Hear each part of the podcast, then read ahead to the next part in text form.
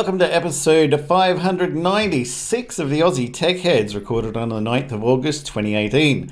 Aussie Tech Heads is brought to you by ATH Web Hosting at athwebhosting.com.au.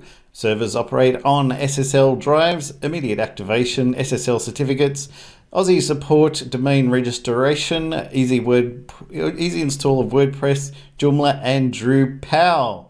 I'm your host Jason Oakley, and we have back again Australia's two top podcasters. I'm joined this week by Mr. Will Tompkinson. Hey, Will. Ignore him. He's only partially drunk. Where's my microphone? Hang on, I'll, I'll arrange that for you. So Never gonna give you up. Never gonna let you down. now people have to watch the show. Like, what the bloody hell? What are they talking Uh, about? Uh, Get on to Sure, YouTube. Watch it now. Go on. Yep. Stop. Stop. Right. Stop listening to the audio right now. Get on YouTube and watch it. they don't know who we are because we don't do this No. show anymore. I've never, I've never seen We're those two wackos. I'm glad you mentioned what show it was because I'm sitting there going, "What show are we doing tonight?" Where's where's where's Joe and Jordan? Where's Joe and Jordan? They're the stars now. You two losers, get off, get off. Mm, you're old, old news, burnt out hacks. Doesn't it make you feel old? We've been doing podcasting for what, ten years or more? Yeah, well, I've been I've been on this show since episode 200. Yep. I've been listening since episode one. So Yep. the yep, been a while. You thought they needed some talent, right? Yeah, oh yeah, they're clearly clearly open to to anything at all. well, if they put us on, they sure are. I know, right? There's no there's no prerequisites. It's just like, do you own a microphone and a webcam? Yes. Can you make yeah. a fool of yourself for an hour? Yes. Yes. I'll see you next week. No wonder we're the top two. How we you meet all anyway? the requirements. Yeah, not too bad. Bloody cold. Oh man, it's been colder this week than it has been when we're actually in winter. Um, it, we've had oh, because I'm out west of Ipswich, so we get desert weather. So we're getting where it's, it's really fall. Got a job with a company drilling for oil. pretty much. We've had well, speaking of rain, we've had three mil in Whoa! six or eight weeks. Um, but we've we had we've been getting minus one, minus two mornings and thirty degree days. That's So- nuts. It's really screwing with me at the moment. I think we get up to about twenty six or something in about four overnight. Yeah, yeah. It's uh it's it's been hard actually because the the just the transition is is ridiculous because it's a minus one or minus two, but it's actually uh uh feels like minus four, minus five some mornings. Yeah. And then you get a frost on top of that, and then you get fog with the frost, and then you get the wind and stuff Frosty, like the snowman. How's the little fella hanging on? Yep. Oh wait, there. hang on. no, he's he's doing well. He's he's It looks streaming. it looks like your halo is a bit tilted there, falling off, sir. um, yeah, no, he's fine. He's he's um, uh, three in what eight weeks. nice. So yeah, he's he's loving it, and lapping it up, and still I saw. I think I saw he got a new cubby house. He did well. A, a, a pre-loved cubby house, Yeah. but uh, yeah, no, we had neighbours who were moving out, and um, they couldn't didn't have room in their new. the new house that they just bought for a ridiculous amount of money and can't afford to pay off. They don't have room in the backyard for a cubby house. Um, but yeah, so I got it and I got it and cleaned it all up for him and made it look pretty and and then realized how do I move a 150 kilo cubby house by myself? On the back. So I uh, drilled uh, drilled a couple of holes through the back of it and mounted a couple of wheels on it and Pushed it and home. uh, pushed it around like a wheelbarrow. So nice. so yeah, he loves that. Nothing if not inventive, are you?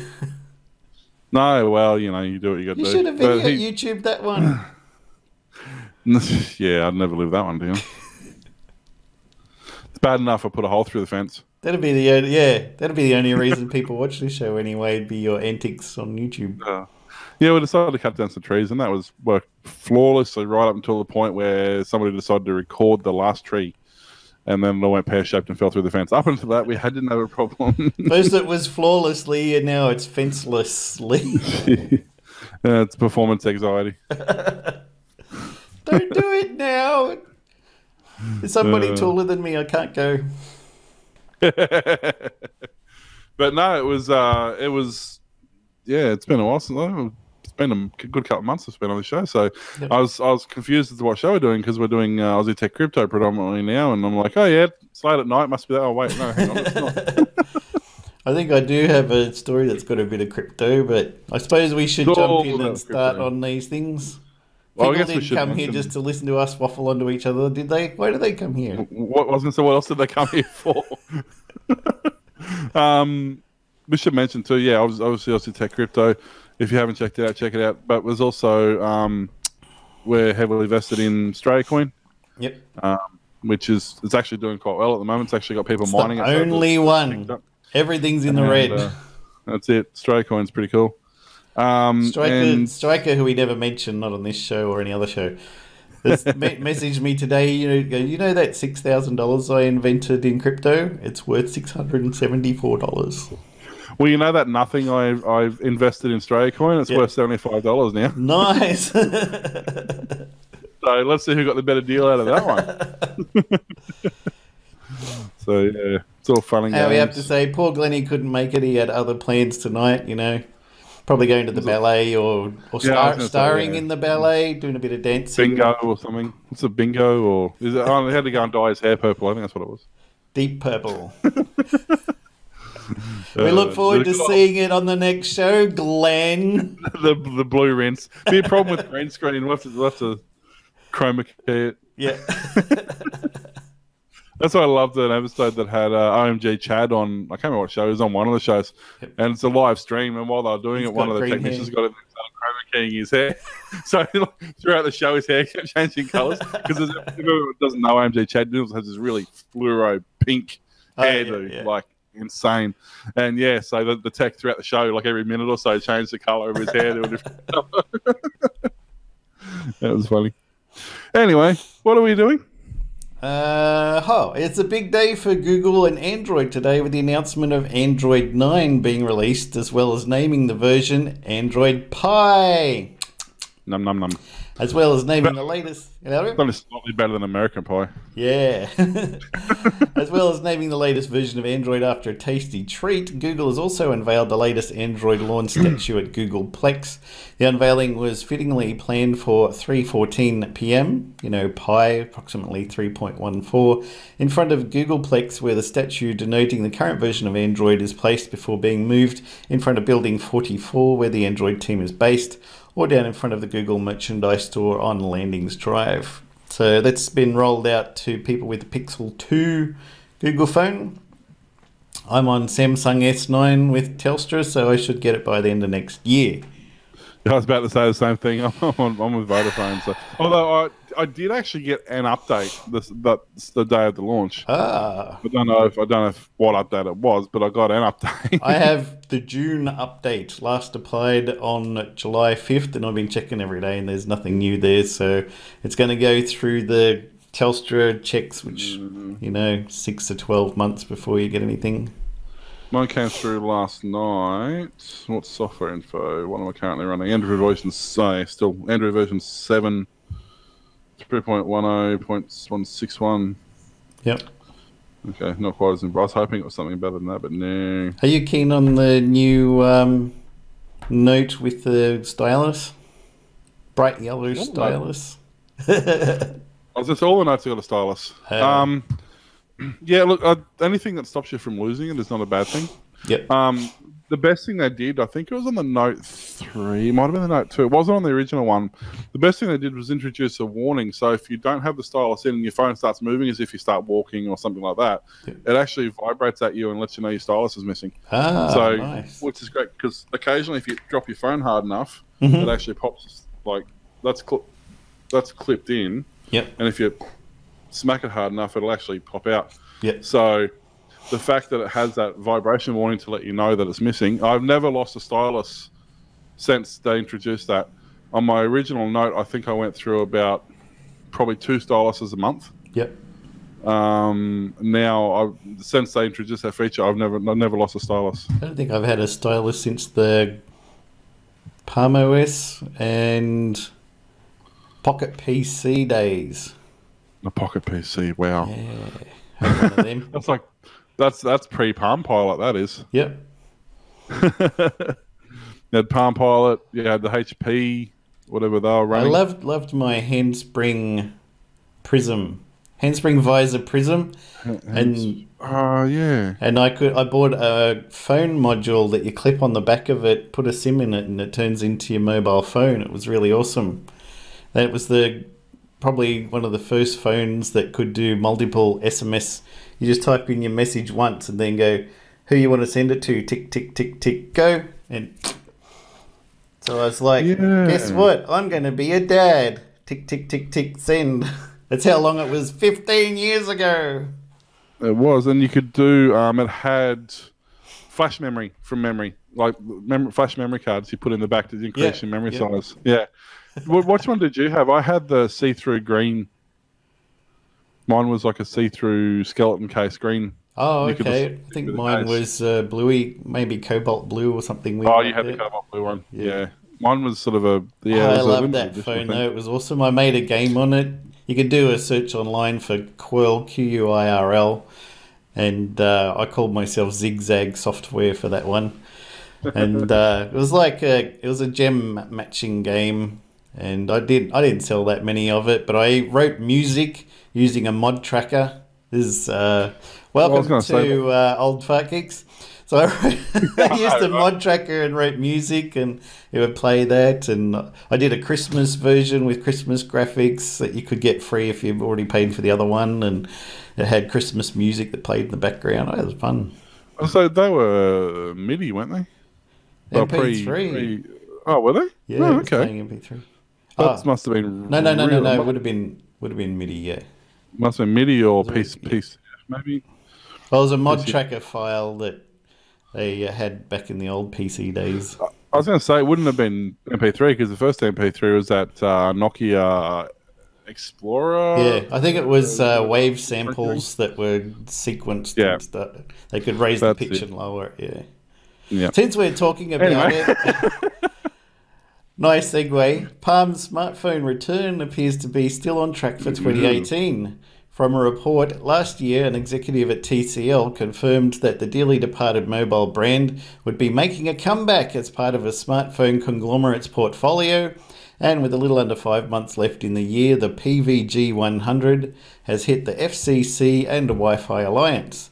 The handset was spotted by Android police, but we don't have much more to go on than the name and a couple of Wi Fi bands. As the site notes, however, the absence of 5 GHz support leads one to surmise this won't exactly be a barn bur- burning flagship.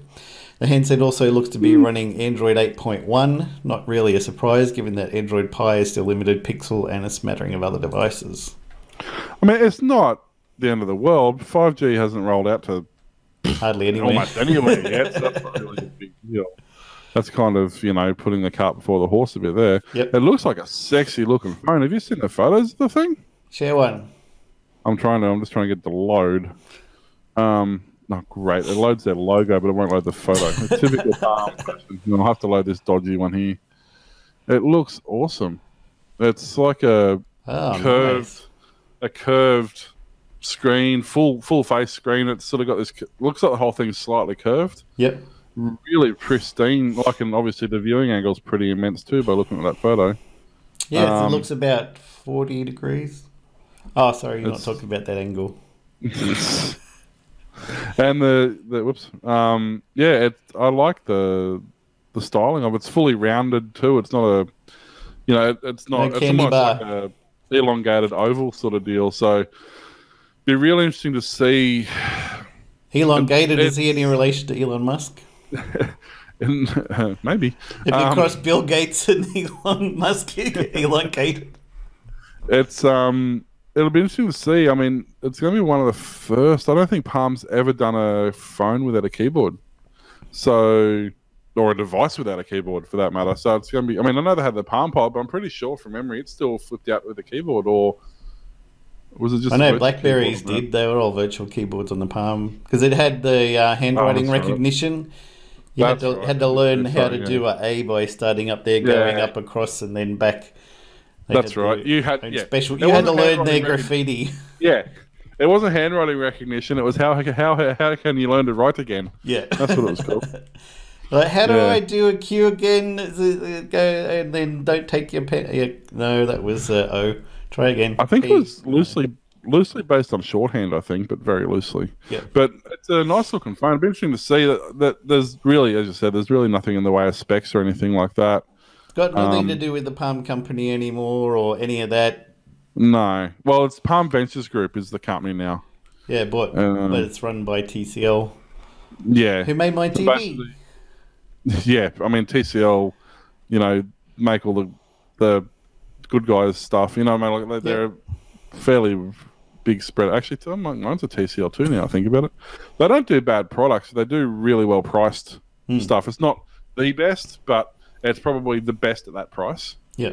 Um, you know, so it'll be interesting to see how it how it pans out. But uh, I don't know. Is there any love for Palm anymore? It's like yeah, saying I think I think a lot of people. It's not not BlackBerry. They brought out another one, and everybody's it runs Android, and it's got the physical keyboard, and people are like, why? Yeah. But Palm, people still have a love for Palm, even if it's not by Palm. It doesn't have the Palm OS, but it looks it looks cute.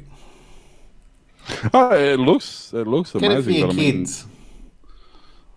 yeah, but being Palm, it's going to be a thousand dollar phone probably.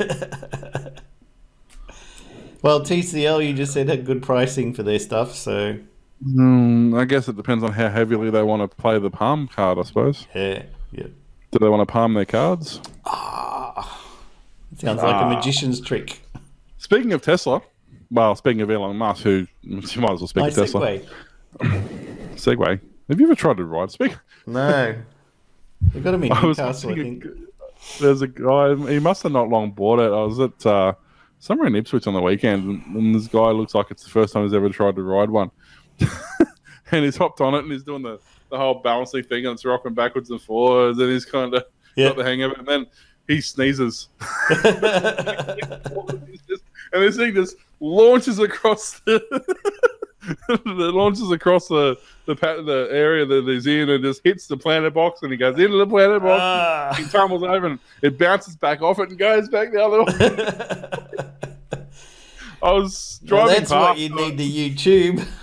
I only got to see like 10 seconds of it because I was driving past, but it was the funniest thing I've seen in a long time. It's hilarious. oh, dear. Anyway, speaking of um, hilarious, no, wait. Speaking of Elon Musk, um, six of Tesla's board members on Wednesday confirmed they've met several times over the past week with CEO Elon Musk to discuss taking the company pro- Private. taking the private. Excuse me. Um, Grab it by the private. yes, the Sarge. confirmation came a day after. what I- that's a whole different sort of boot camp. The confirmation came a day after Musk first mentioned the idea publicly on Twitter, sending the stock market into a tizzy. Ooh, a tizzy! Wow.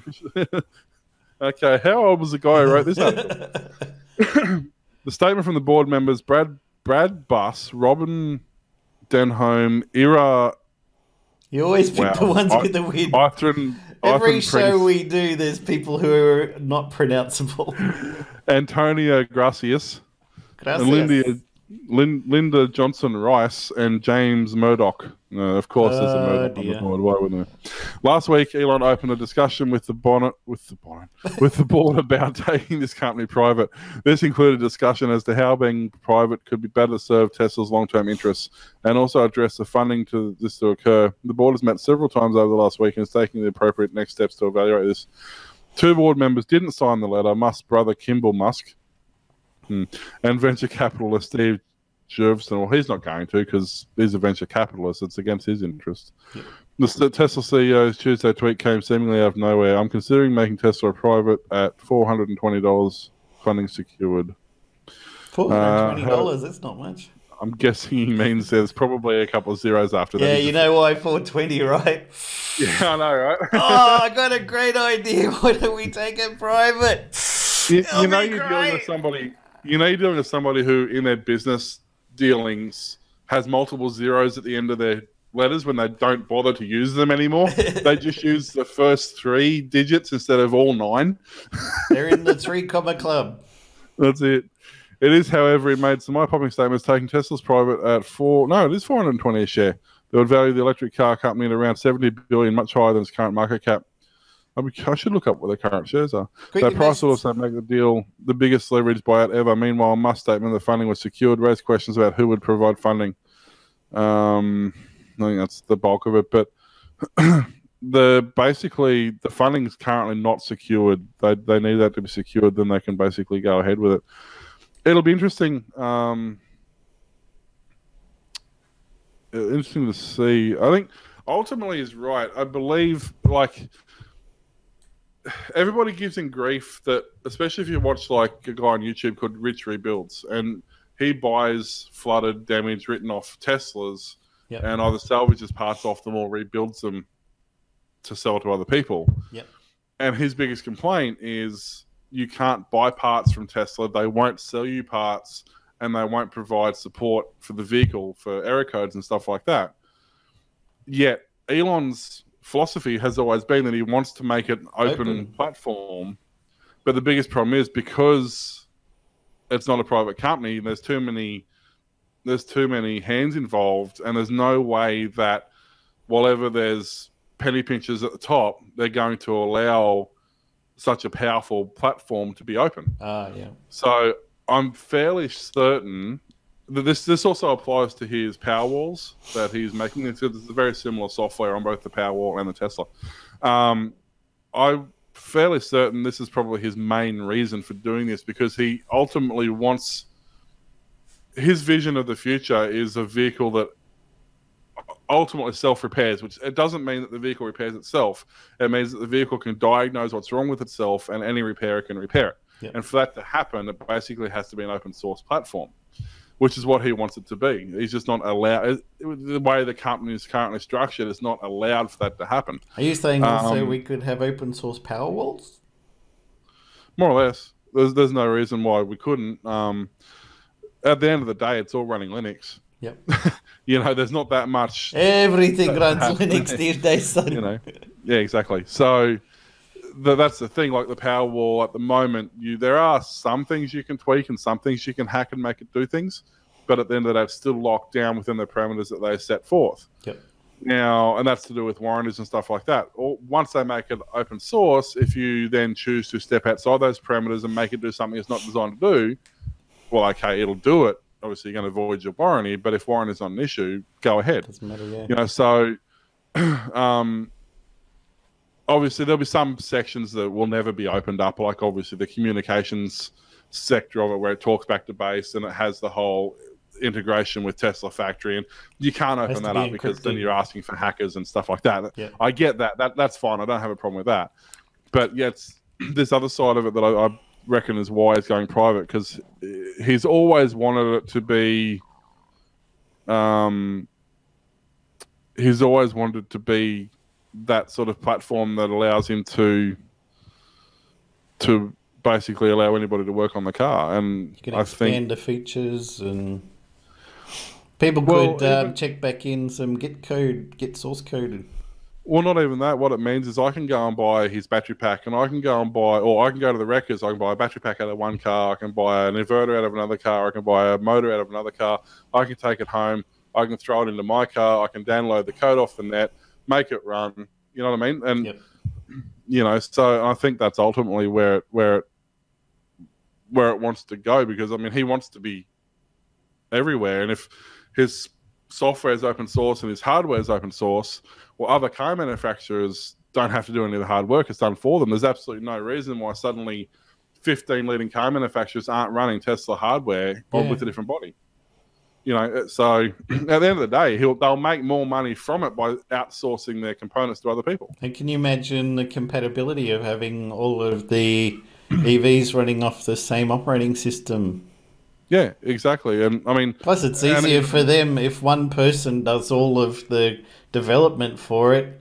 Everyone else just licenses it. Then you don't need a development team. You don't need to try and catch up to Tesla, who's been doing it for a long time. You just right. live off their their current work. They've already done it. Exactly. And what it means is if you buy, say you have a Tesla or you have a, a version thereof and you write it off or you get in an accident, you can leave it parked in the backyard and your other two cars that you've got, you now have parts for those cars because at the end of the day, other than body panels and, you know, quirks that are going to be given to them by the car manufacturer, but all your major mechanical components are going to be fully interchangeable. Yep. You know, so it's it's it's a really good idea. It'll be, I mean, Sounds like a great future.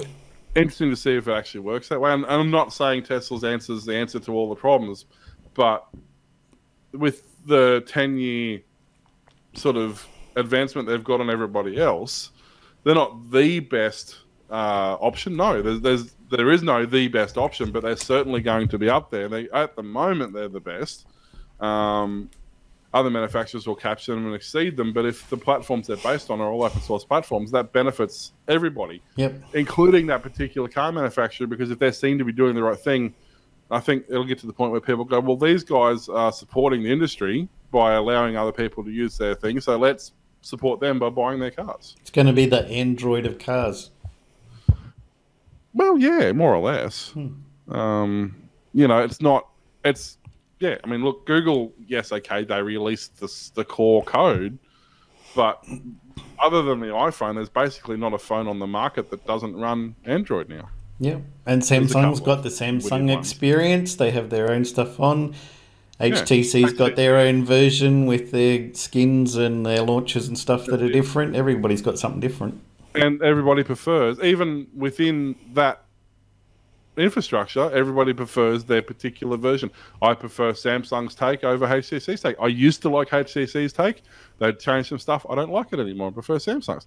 Next phone i get i might go and get the pixel phone because i don't like the way samsung's doing something you know? So e- e- even though it's at the core it's the same thing. Every user experience is just that different enough to make them all individual products. Even even my S9 compared to your Note is different Yeah. enough. Exactly. Well, one of my mates has got the Edge Yep. S6, I think, the the first Edge, and that's where I realised it's completely useless for me because I have a big hand, and when I hold the phone, it touches both sides, and my fingers actually wrap a fair way around the phone. Yeah, I couldn't can't stand it. Well, I can't use an Edge because I'm touching the screen with four fingers already. Yeah. So when I try to do something, it doesn't recognise it because I'm already holding the screen. yeah, my daughter's mum got the Edge. She likes it, but she's only got little hands, so Yeah, that's right. For someone like yeah, got to be. I got to be able to reach to the other side. I can't wrap my fingers around. I just can't get it. Well, I mean, I can almost do that with this one. You know, Yeah. like it's for me, this is a perfect size phone, but for other people, it's too big, or for you know yeah, what I mean. it's too Like big for me. You know, this the ironically, this was the phablet five years ago. Yeah. now it's one of the little ones. Yeah, it is. There's like look at what um some of the Chinese manufacturers are doing. They're the the the they're Six- like six and a half. seven inch screens Yeah. now. You know, so I recently That's, discovered flaw in WhatsApp could help hackers mod- to modify and send fake messages. Researchers at the Israeli cybersecurity firm Checkpoint said the vulnerability gives a hacker the possibility to intercept and manipulate messages sent by those in a group or private conversation, as well as to create and spread misinformation. WhatsApp acknowledged that it's possible for someone to manipulate the quote feature, but the company disagreed that it was a flaw. WhatsApp said the system was working as it had intended because the trade offs to prevent such a deception by verifying every message on the platform would create enormous privacy risk or bog down the service. The company said it worked to find and remove anyone using fake WhatsApp application to spoof the service. We carefully reviewed this issue and it's the equivalent of altering an email the spokesperson said in a statement. What Checkpoint discovered had nothing to do with the security of WhatsApp's so called end to end encryption, which ensures only the sender and recipient can receive messages, he said. fair enough. Hmm. I actually yeah, I use WhatsApp a lot. Um, There's only started using it. only one person who messages me every day in WhatsApp, and I've got a couple of friends I used to work with in Sydney who we have a flurry of messages happen once a month, and then nothing again for another month. And that's it for What me. like- Not many people are using it. I noticed the other day too. WhatsApp has now gone with video call. Uh, that's Ah, only okay. new thing they just introduced.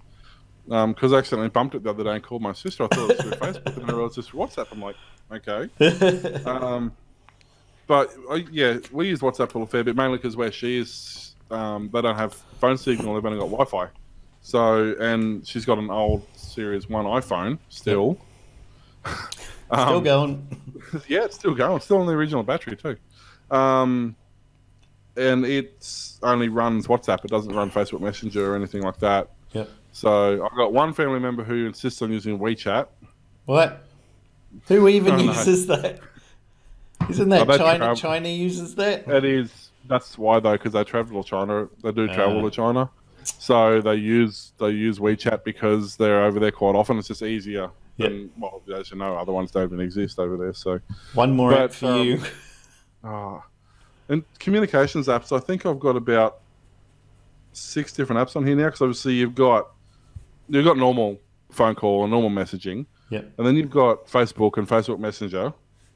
What's Um, then you've got yeah WhatsApp and WeChat. got WeChat, and then there's Viber. um, story, yeah, the Story Park, which is another one. Um, oh, what's the other one? There's another one here I used. I can't even find it now. there's just Too I'm many. some- what's funny is somebody will message me on something, and then I'll read the message and I'm not thinking about it. And a couple hours, like, oh, I've got to get back to that person. I'm like, Where was it? no, My daughter mostly only messages me through Instagram direct messenger, so if I hear that sound effect, I'm pretty sure it's her. If I hear this WhatsApp sound effect, I know who it is. yeah, and then, oh, that's it. And uh, then there's Twitter, of course, Yep. and then there's this the other one, Force, not is it Foursquare.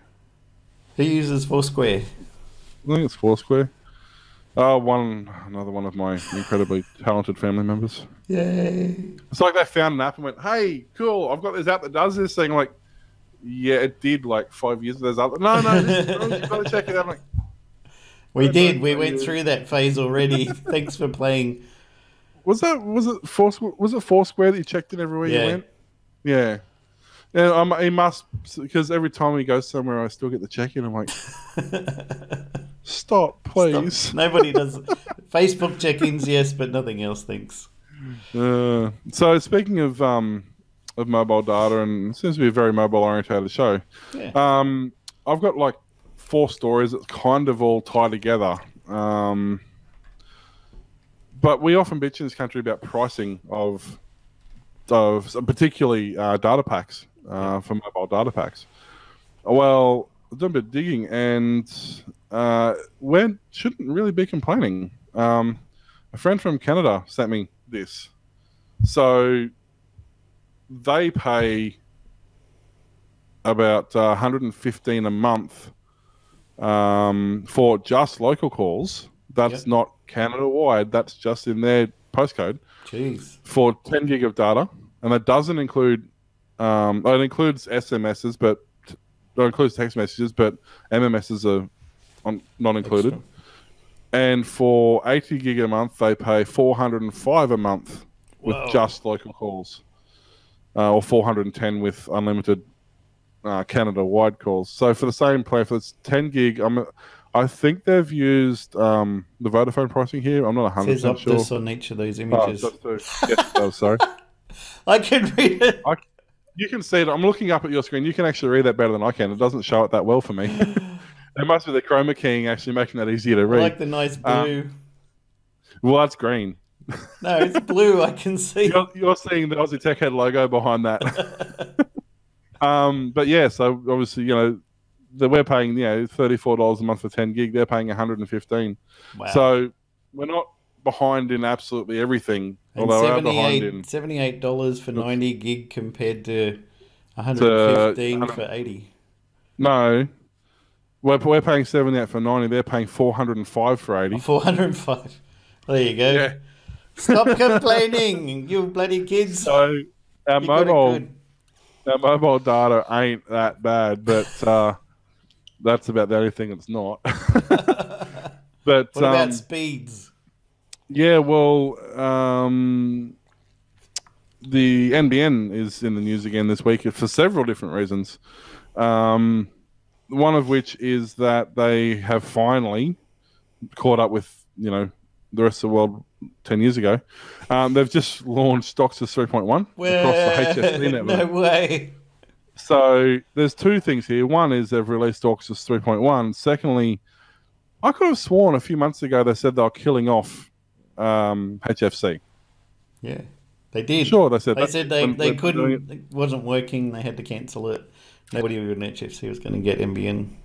So that means that the DOCSIS 3.1 they've just released only on HFC isn't going to be a thing.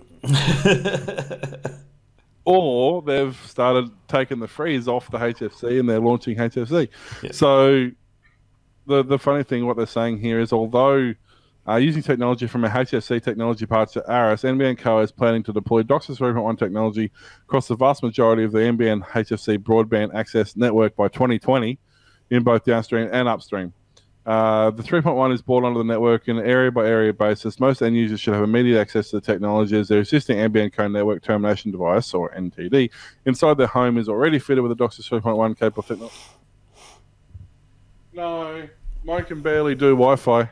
Um, connections also been made more reliable thanks to orthogonal frequency division multiplexing modulation technology.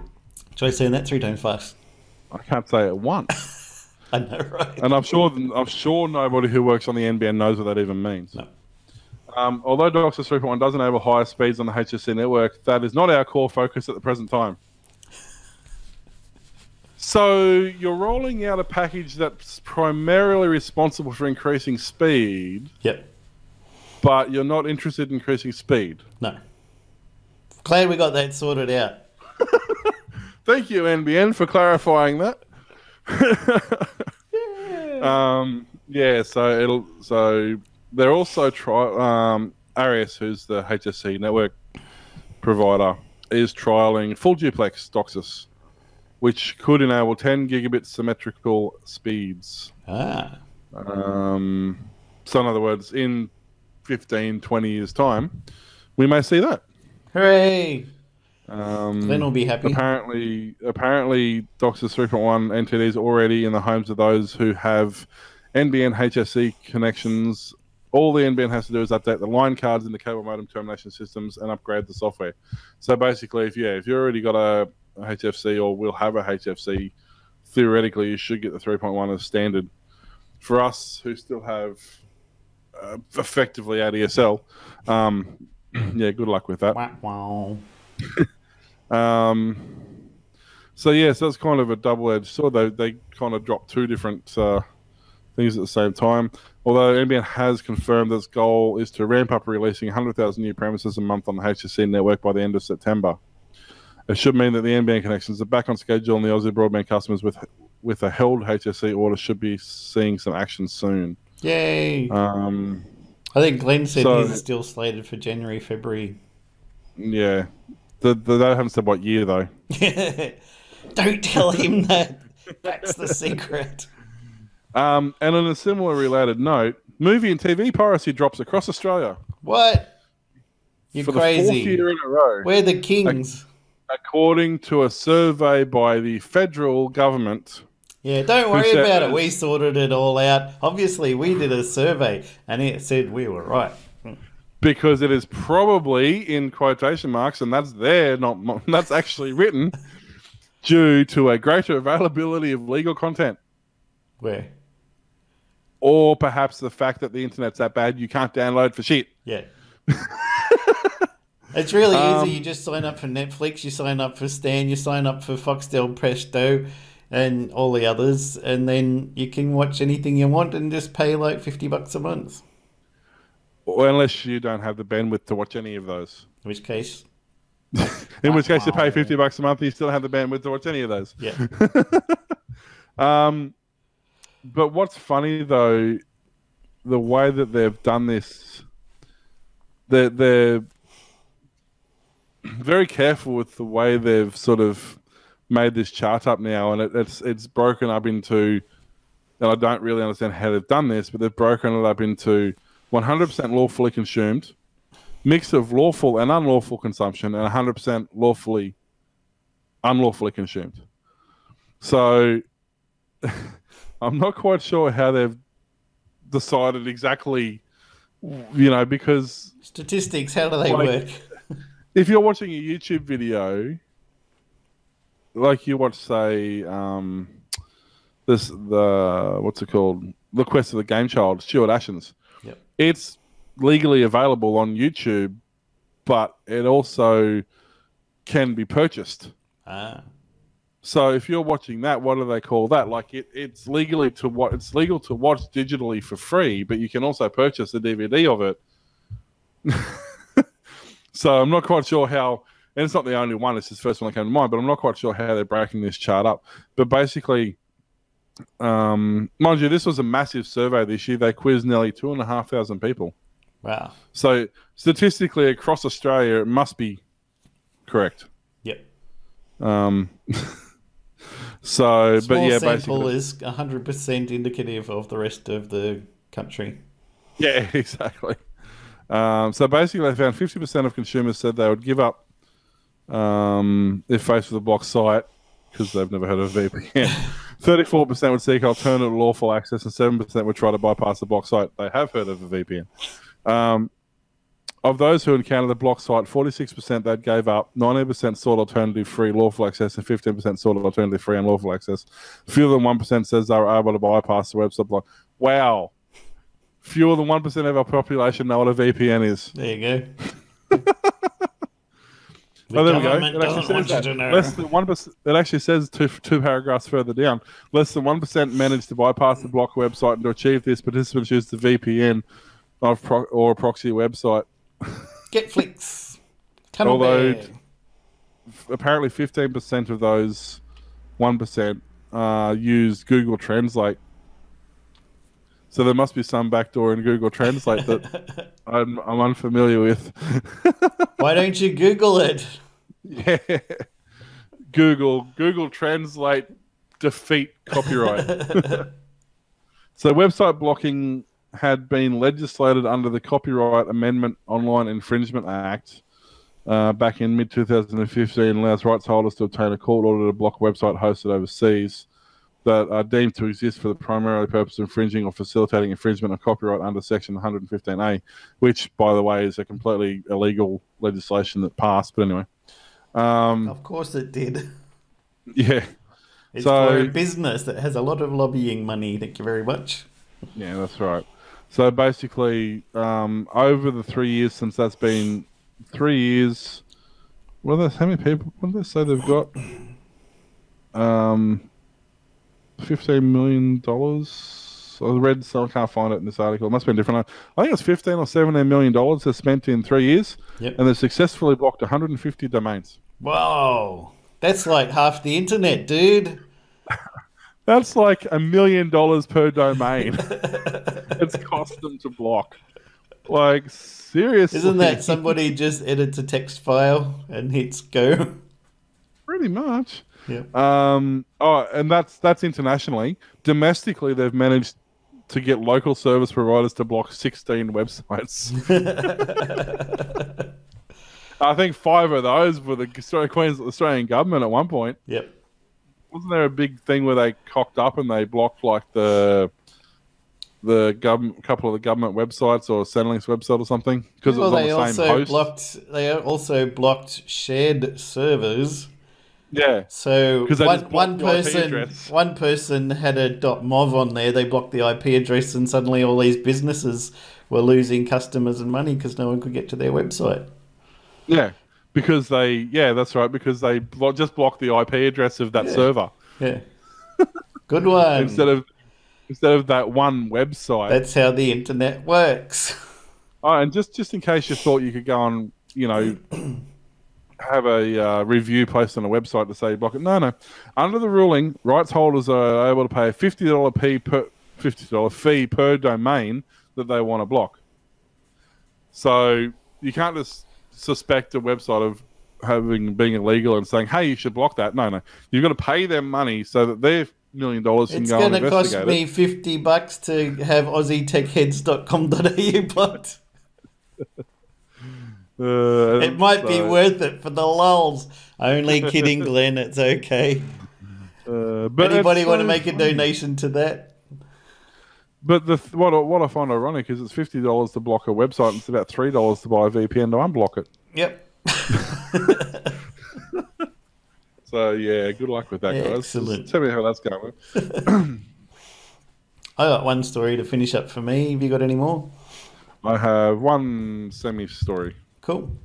Last month, the BBC headed to court to track down a person who leaked an incomplete scene featuring Jodie Whittaker's 13th Doctor. New court documents suggest the British broadcaster has yet to find the perpetrator and is hoping Microsoft can help. At a federal court in Washington, the BBC requested a DMCA subpoena targeted at a OneDrive user who shared the infringing material online late June. TorrentFreak reports in an effort to track down the source of the leak, the BBC has taken the matter to US courts. Last month, it obtained a DMCA subpoena from a California federal court ordering the forum tool Tapatalk to identify the source of an infringing post. Whether this resulted in any useful information is unknown, but a few days ago it became clear the BBC is still investigating the matter. In a separate effort, BBC Studios have filed a request for a DMCA subpoena at a federal court in Washington. This time it's directed at Microsoft. According to the BBC, a user of Microsoft's OneDrive stored and shared a copy of the leaked file titled img underscore i536.trim.mov. The infringing material includes, without limitation, an unauthorized copy of copyrighted video content from season 11, episode 1 of Doctor Who, for which BBC Worldwide Limited, trading as BBC Studios, is exclusive licensee. According to the BBC, the footage in question was stolen from the studio. Through the subpoena, the company hopes to find out more about the source of this leak and prevent similar situations going forward. It asked Microsoft to hand over any relevant information that can be help can be helped to identify the account holder who uploaded the video, which was added to OneDrive back in June. This includes any name, account name, address, telephone number, email address, birth date, profile photo, device information, browser information, location information, information from others like Facebook or Google Plus, and the time posted. And his mother's maiden name, and um, his father-in-law's middle name, and his great grandfather, the guy who lives next door. Let me let me let me make this clear. Um, no, because basically the person who is smart enough to obtain that footage, which by the way is done in house in your own editing suites because they're the people who get to see it, um, who would have uploaded it through a VPN with an anonymous account, and anybody can create a Hotmail account to have a OneDrive account. So good luck with that. But we know the IP address. It said Netherlands. Yeah, we don't have a studio in the Netherlands, so it can't be one of our guys. like seriously, if you have footage that has only been seen by four people and two of them work in a studio editing suite, guess who it probably is? we outsource everything these days. Oh, it's ridiculous. Because that's a good waste of you know. Because you know they clearly have so much money to be throwing around that that's a good investment for it. Yep. wouldn't you? Wouldn't you just one up them and go? Here's a preview of the first episode and Yep. include those scenes plus other ones, Yep. and then that footage becomes irrelevant. like, Everything's about the suing these days, son. but what? What are you suing? What for? What you you you're gonna get some guy, fifteen year old in his mum's basement who doesn't have any money anyway? What are they gonna do? It's the point of. It's just so frustrating. Like seriously, Yeah. these bureaucrats and do-gooders need to go back to whatever cave they crawled out of under. Sick of it. Speaking of um, Cave, caves. speaking, speaking of being sick of it, Windows 10 gets a new in-private desktop feature. Now, Oh, I don't have any systems with Windows 10. Oh, I have a laptop that runs sometimes. Um, it tries to, doesn't it? so, but I basically don't have anything that runs Windows 10 successfully. But um, Microsoft is working on a what they call a throwaway sandbox for one-time execution of untrusted software. So, um, it's going to be called in, in private desktop. It acts like a throwaway sandbox. So, uh, you basically you get a, an email. Some some there is the odd spam email that looks remotely legitimate, but you're not quite sure. Um, well, that's okay because you just open it. But when you open it, you don't open it regularly. You open it in the sandbox. It opens it up there. It does the virus scan. Does everything it's got to do. If the file's legit, you can then copy it across to your system. If it's not legit, you just close the sandbox and the problem goes away. Um, so it's a really good idea. Um, It wouldn't be able to install any keyloggers or turn on your Hmm. webcam or capture your data that you're typing into your bank account. And every time you throw a thumb drive in or whatever, you can open it up in the sandbox. We're keeping you up. It's a bit past Oh, your that's- bedtime. Been a Oh wait, day. no, that's Glenn. Yeah. Um, but yeah, another feature they're looking at adding um, is called uh, well, it's Windows 10 Enterprise for remote sessions. but basically, it's a multi-session remote access. So if you've got one system setting there, you can have several people all logging into a remote session on that system at the same time. Yep. Um, goes back to the good old days when you used to be able to do that with um, oh, log me. Was it log? No, what was that Norton one? Pre log me in. You used to be able to uh, have it sitting on your server at work, and basically anybody could log into it from home Oh, and okay. access their own section on that server. They all had allocated memory and allocated processor that they could use whilst on the server. Yep. Um, we used to use it at work. I can't think what it's called. Back in like 90, not 2000, 2001, somewhere around there. But, but so basically, they're bringing that. That's called um, Windows uh, Windows yeah, 10 Enterprise Remote. So it'll be interesting to see. Um, they're testing. They found it during the testing of Windows 10. Redstone is the People latest. might not need Citrix anymore. No, well, I think if you've got a small business with you know half a dozen employees who need to occasionally jump on, access emails or access remote files, Yeah. um, certainly not a bad idea. I mean, it would make it would be good because you, especially if you've got something, say, a real estate company or an online sales company where you, there's basically never anybody in the office; they're always on the road Yeah. you don't need to set up one server and Yeah. everybody can log into that instead of having everybody have their own desktop. You know, it even means that if they did bring their laptop in, they still wanted to jump on the server, they can still do that. So Yeah. That's actually not, not a half bad idea. Uh, It is surprising that uh, Microsoft's doing it, which is Mm. probably the most surprising part about the whole thing. um, but it reminds me, there's a there used to be a program called Sandboxie. Yep. Um, back in the day, I don't know if it's still around. Actually, I haven't looked. But Sandboxie was the same sort of thing. It was literally a little app that you could run if you wanted to get, you know, as I said, zip files or strange files you weren't quite sure about them. You could load them up in Zipboxy, and it would run it in a in a standalone single application sandbox. Yep. Sandboxie.com. Oh, still Spelled B. B O X I E. Yep. Sandboxie now supports Windows 10. Click here to download it. So that's interesting. That, hmm. So the question is, will people use Sandboxie still, or will they use the integrated Windows 10 one? Depends on if they got a server or a normal Windows computer that they want to connect to. Sandboxie just runs on like a professional soft Windows, wouldn't it? We wouldn't have to get enterprise or anything. Yeah, I believe. Yeah, that's probably the difference. Yeah, that'd be right. It's on. It's for enterprise. Yeah, that makes sense. So when you crack your copy of Windows and you forget to click the enterprise button, Yeah. um, you can use Sandboxie instead. Because who doesn't want to log on to a domain at home?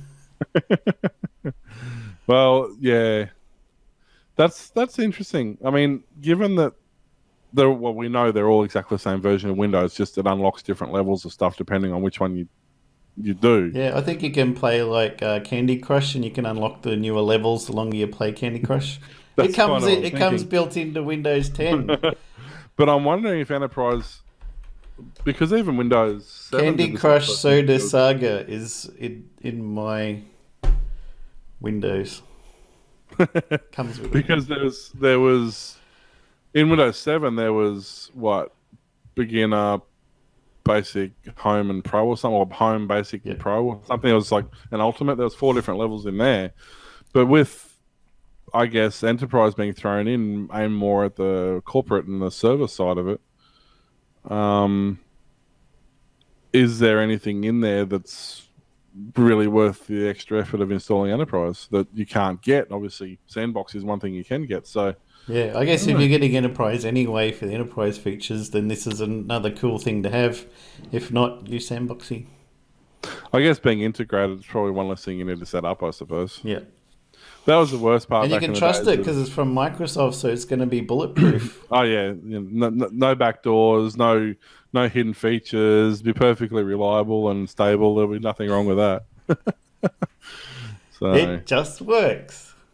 but remember back in the day of Windows NT4 and even early Server 2000, you'd install it and you just there's a desktop. Yep. I'm like, okay, I now need to make this into a server. Yep.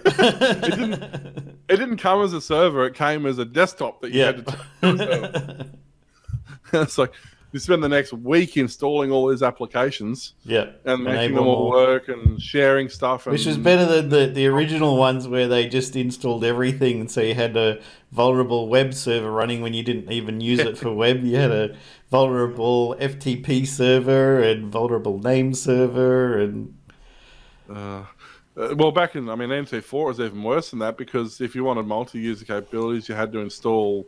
Um, I can't think of the. Not net. Oh, what was it?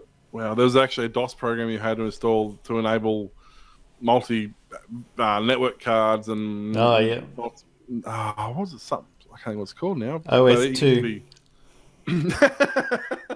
yeah, that's it. No, OS2 Warp. well, Thank you. yeah, so Uh, fast.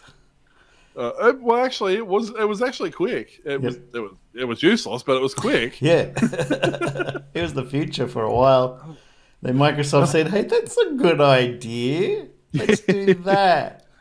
OS2 missed the boat by about twelve months, I reckon. They could have been the had- default. They had have been twelve months earlier in what they were doing, they would have been there. The biggest problem I think I ever saw with OS2, I was working at uh, I was doing work experience in Sydney at the time in year ten, which was about ninety five, I think. A couple of years right. Um, and I was actually at the IBM factory in Sydney. Yep. uh, or the IBM data center, and they were actually making uh, copies of OS2 Warp back in those days, and they had a room probably the size of my house, Yep. literally full of SCSI eight bay towers with single speed cartridge burners in in every tower all the Oh, way around the going flat out. And you would put one copy in the top one, the original, and then the other seven would just mirror that one. Right. And they had this room full of all these making all these masters of OS2 Warp. You remember when people used to pirate software using those towers? no, Who pirates onto a CD or DVD anymore anyway? I don't even own removables. I, I won't. Well, that's not true. I've got thumb drives. That's Other it. than thumb drives, I don't own removable storage.